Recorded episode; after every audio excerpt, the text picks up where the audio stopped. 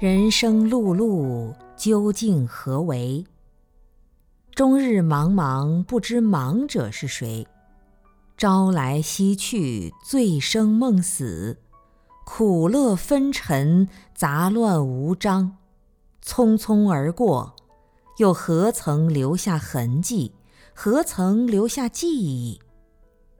静夜之中，追思生世虚妄无常背后之真实。又自不甘情愿，这是何其哀哉，何其无奈！逐步回望各自修行的心中，层层深入，最终便可发现此一千古不变之真理。真如的本体何其缥缈微妙，不可思议，绝非言语所能及。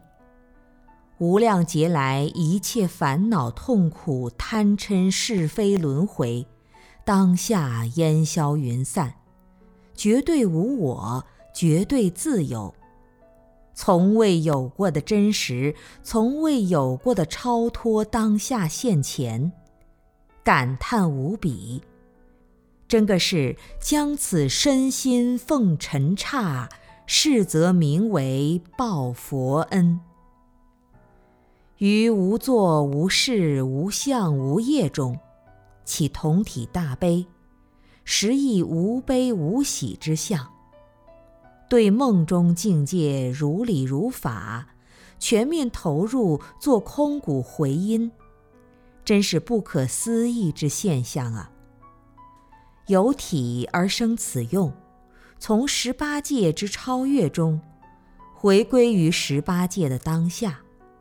解除了一切业的束缚，明白了一切业的因缘，就是于此体用之中，认得佛法空性，善哉此性，妙在用上，明了一体起用，即可由相见性，真心落实在十八界当中所起的性能。